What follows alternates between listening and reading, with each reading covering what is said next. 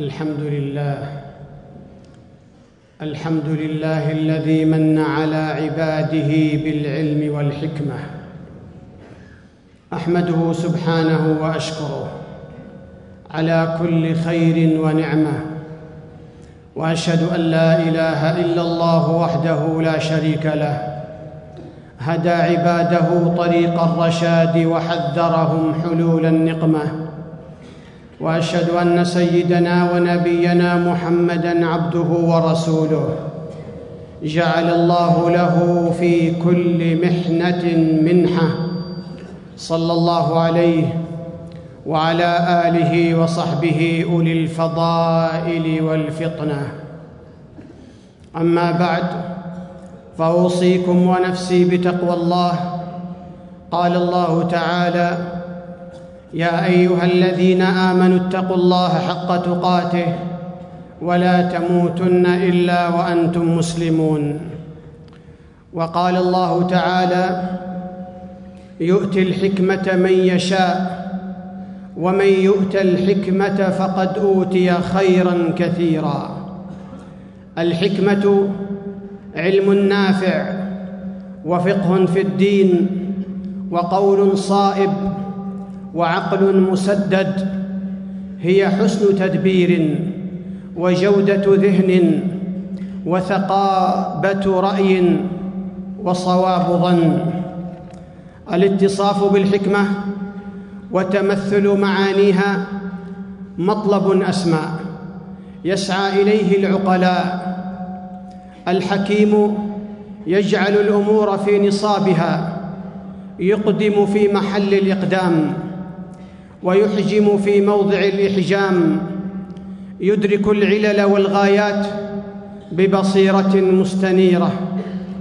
سمة الحكماء تفكير معتدل ووعي نير وعاطفة منضبطة وحماس متزن, وحماس متزن. يعرف الحكيم قدر نفسه لا يرفعها فوق حقيقتها. فهذا كبر وغرور ولا ينزلها عن واقعها. وفي ذلك احتقار وإذلال. الحكيم ينزل الناس منازلهم ويعرف قدرهم ويعذرهم ويشفق عليهم ويؤازرهم. ومن أخلص لله قلبه انبعثت الحكمة من أقواله وأفعاله وسدد الله لسانه وبصره عيوب الدنيا داءها ودواءها.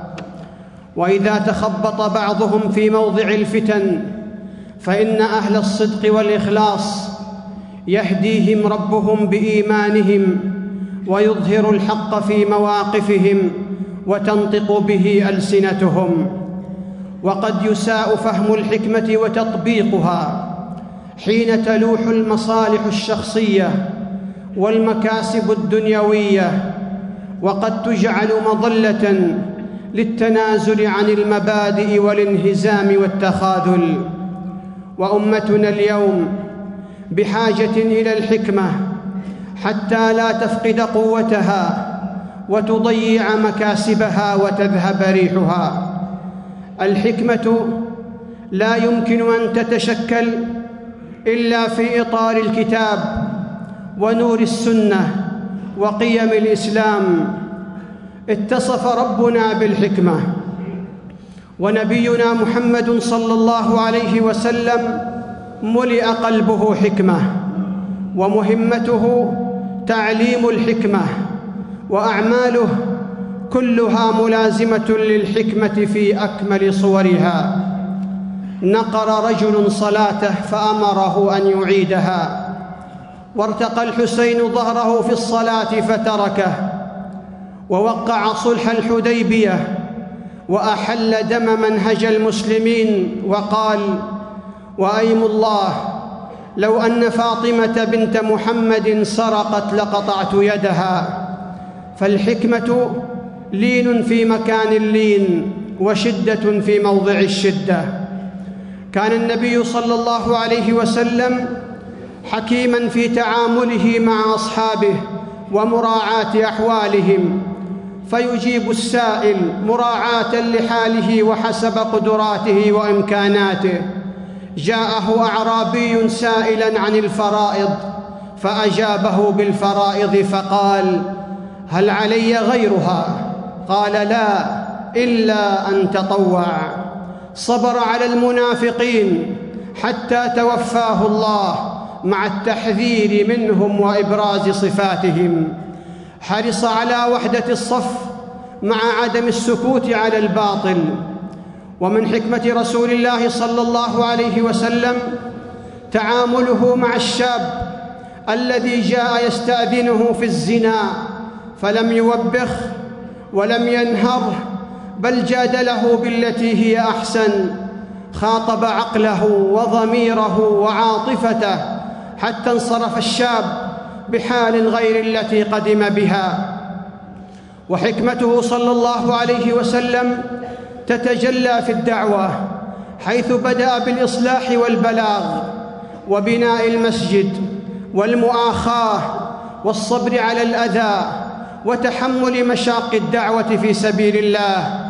ومن حكمته أسلوبه الرصين في تعامله ومواقفه مع صناديد قريش ورؤوس الكفر والضلال. وتبرز حكمة أبي بكر رضي الله عنه حين اشتد الأمر على الصحابة عقب وفاة رسول الله صلى الله عليه وسلم حتى أنكرها بعضهم. فكان موقف أبي بكر رضي الله عنه تثبيت الناس وتوضيح الحق لهم. ثم أعقبتها حكمة عمر رضي الله عنه الذي ثبت الناس على بيعة أبي بكر رضي الله عنهم أجمعين واجتمعت كلمة المسلمين على ذلك. وقبل ذلك أعلن عمر رضي الله عنه إسلامه وأظهره. وفي هذا حكمة وقوة للمسلمين وبعد إظهار عمر رضي الله عنه إسلامه تمكن المسلمون من الصلاة بالمسجد الحرام. ولقمان كان حكيما في مخاطبته لابنه بأسلوب حسن ولفظ هادئ وكلمة مشفقة فيما حكاه الله تعالى عنه. يا بني إنها إن تك مثقال حبة من خردل فتكن في صخرة أو في السماوات أو في الأرض يات بها الله. إن الله لطيف خبير. يا بني أقم الصلاة وأمر بالمعروف وانه عن المنكر واصبر على ما أصابك. إن ذلك من عزم الأمور. موعظة جمعت أصول العلم وفروع الموعظة والاعتقاد والأمر والنهي بلا شطط ولا تكلف.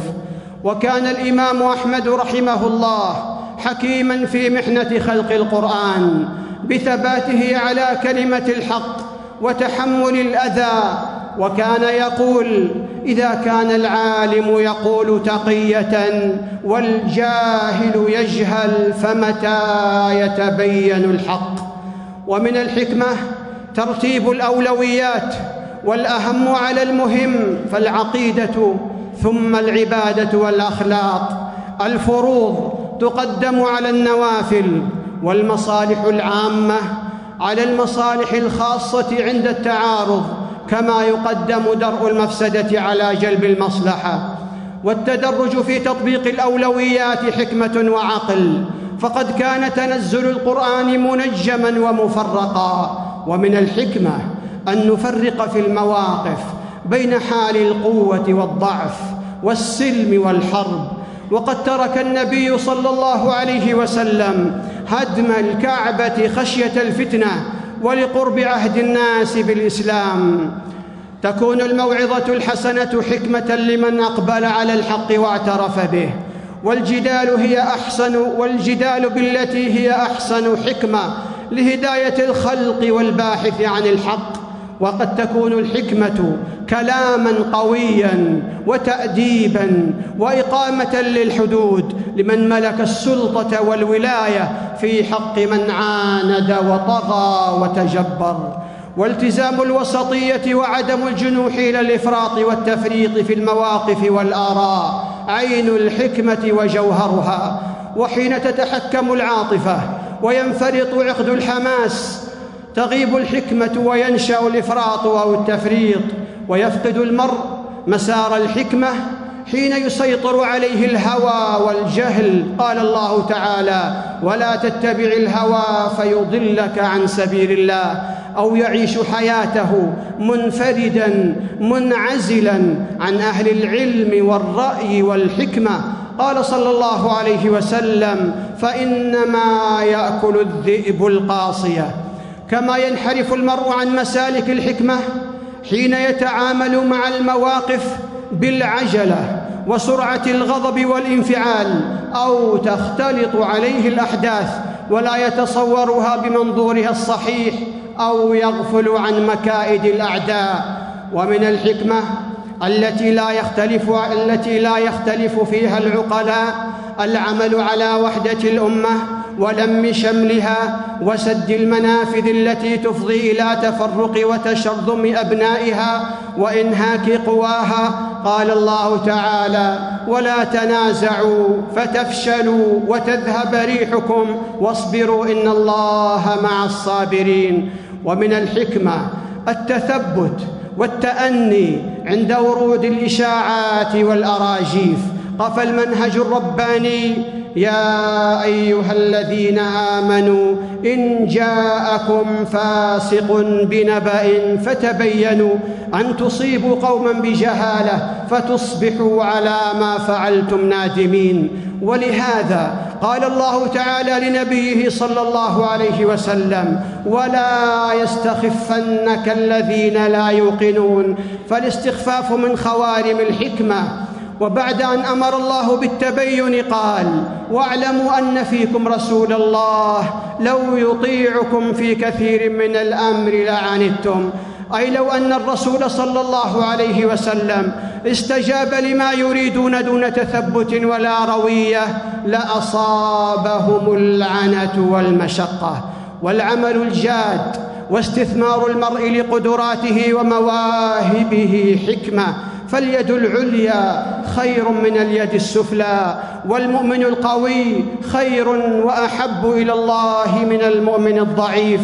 والإعلام هو المنهج التطبيقي للحكمة بالتزامه المنهج الإسلامي ورقي الكلمة وسمو الهدف وطهارة المحتوى ونقاء الفكرة. ومن الحكمة التوظيف الصحيح للأجهزة الحديثة والتعامل الرشيد معها بتحديد ساعات الجلوس ونوعية المواقع وطبيعة البرامج للإفادة من اطايب ثمارها ولنبني سياجا واقيا لديننا وأولادنا وقيمنا من أخطارها المحدقة ونيرانها المتأججة. وتتأكد الحكمة عباد الله في الأسرة بمراعاة أحكام الإسلام وتضييق كل أشكال الخلاف والتنازع الأسري وعدم إثارته وتصعيده ومواجهة المشكلات بوعي وبصيرة وبعد نظر وأناه لتظل بيوتنا صامدة قوية شامخة نقية والحكمة تقتضي حسن التصرف بالمال. قال الله تعالى ولا تجعل يدك مغلولة إلى عنقك ولا تبسطها كل البسط. والعمل على تنمية المال وإنفاقه حكمة. فعن أبي هريرة رضي الله عنه أن النبي صلى الله عليه وسلم قال بين رجل بفلاه بفلاة من الأرض فسمع صوتا في سحابة اسقي حديقة فلان. فتنحى ذلك السحاب. فأفرغ ماءه في حرة فإذا شرجة من تلك الشراج قد استوعبت ذلك الماء كله فتتبع الماء. فإذا رجل قائم في حديقته يحول الماء بمسحاته فقال له يا عبد الله ما اسمك؟ قال فلان للاسم الذي سمع في السحابة. فقال له يا عبد الله لم تسألني عن اسمي؟ فقال إني سمعت صوتا في السحاب الذي هذا ماؤه. يقول اسق حديقة فلان لاسمك فما تصنع فيها؟ قال أما إذا قلت هذا فإني أنظر إلى ما يخرج منها فأتصدق بثلثه. وآكل أنا وعيالي ثلثا وأرد فيها ثلثة. رواه مسلم. بارك الله لي ولكم في القرآن العظيم. ونفعني وإياكم بما فيه من الآيات والذكر الحكيم. أقول هذا القول وأستغفر الله العظيم لي ولكم ولسائر المسلمين من كل ذنب فاستغفروه إنه هو الغفور الرحيم.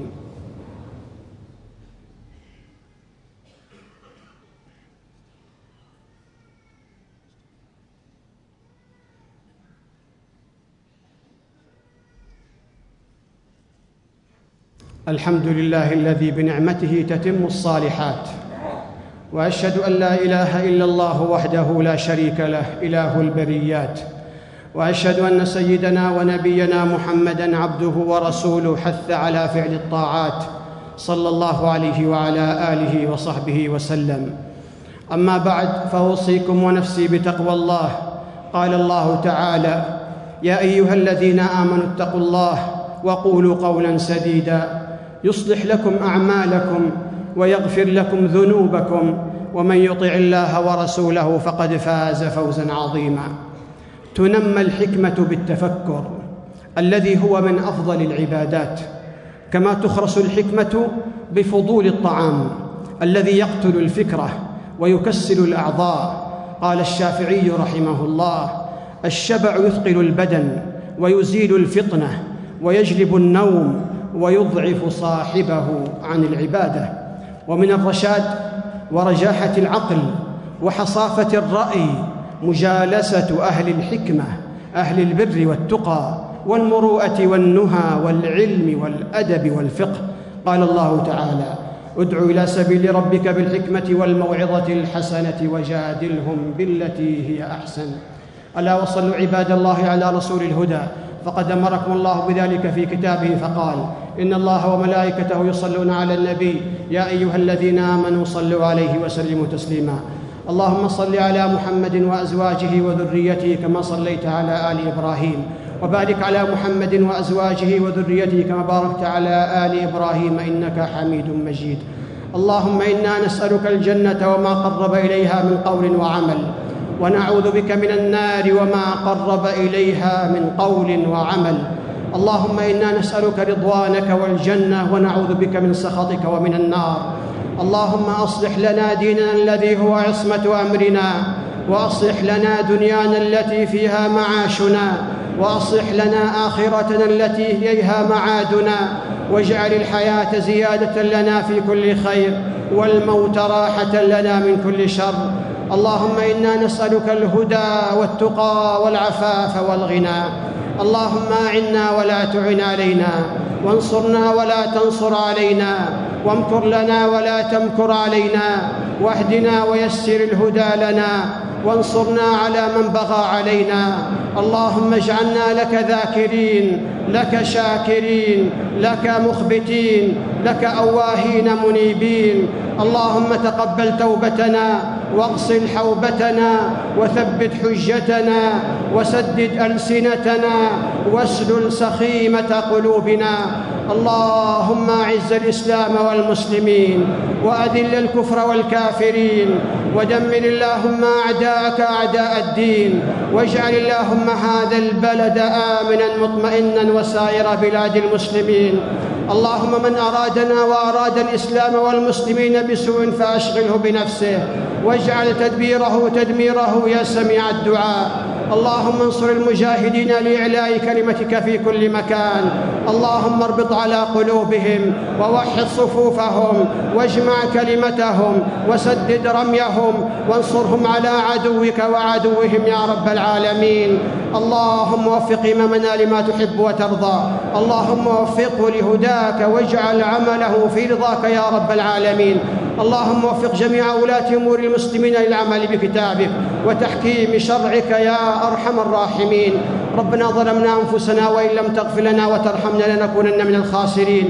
اللهم ارحم موتانا واشف مرضانا وفك أسرانا وتول أمورنا وفرج همومنا يا رب العالمين. ربنا اغفر لنا ولإخواننا الذين سبقونا بالإيمان. ولا تجعل في قلوبنا غلا للذين آمنوا. ربنا إنك رؤوف رحيم. ربنا آتنا في الدنيا حسنة وفي الآخرة حسنة وقنا عذاب النار. إن الله يأمر بالعدل والإحسان وإيتاء ذي القربى وينهى عن الفحشاء والمنكر والبغي يعظكم لعلكم تذكرون. فاذكروا الله يذكركم واشكروه على نعمه يزدكم ولذكر الله أكبر.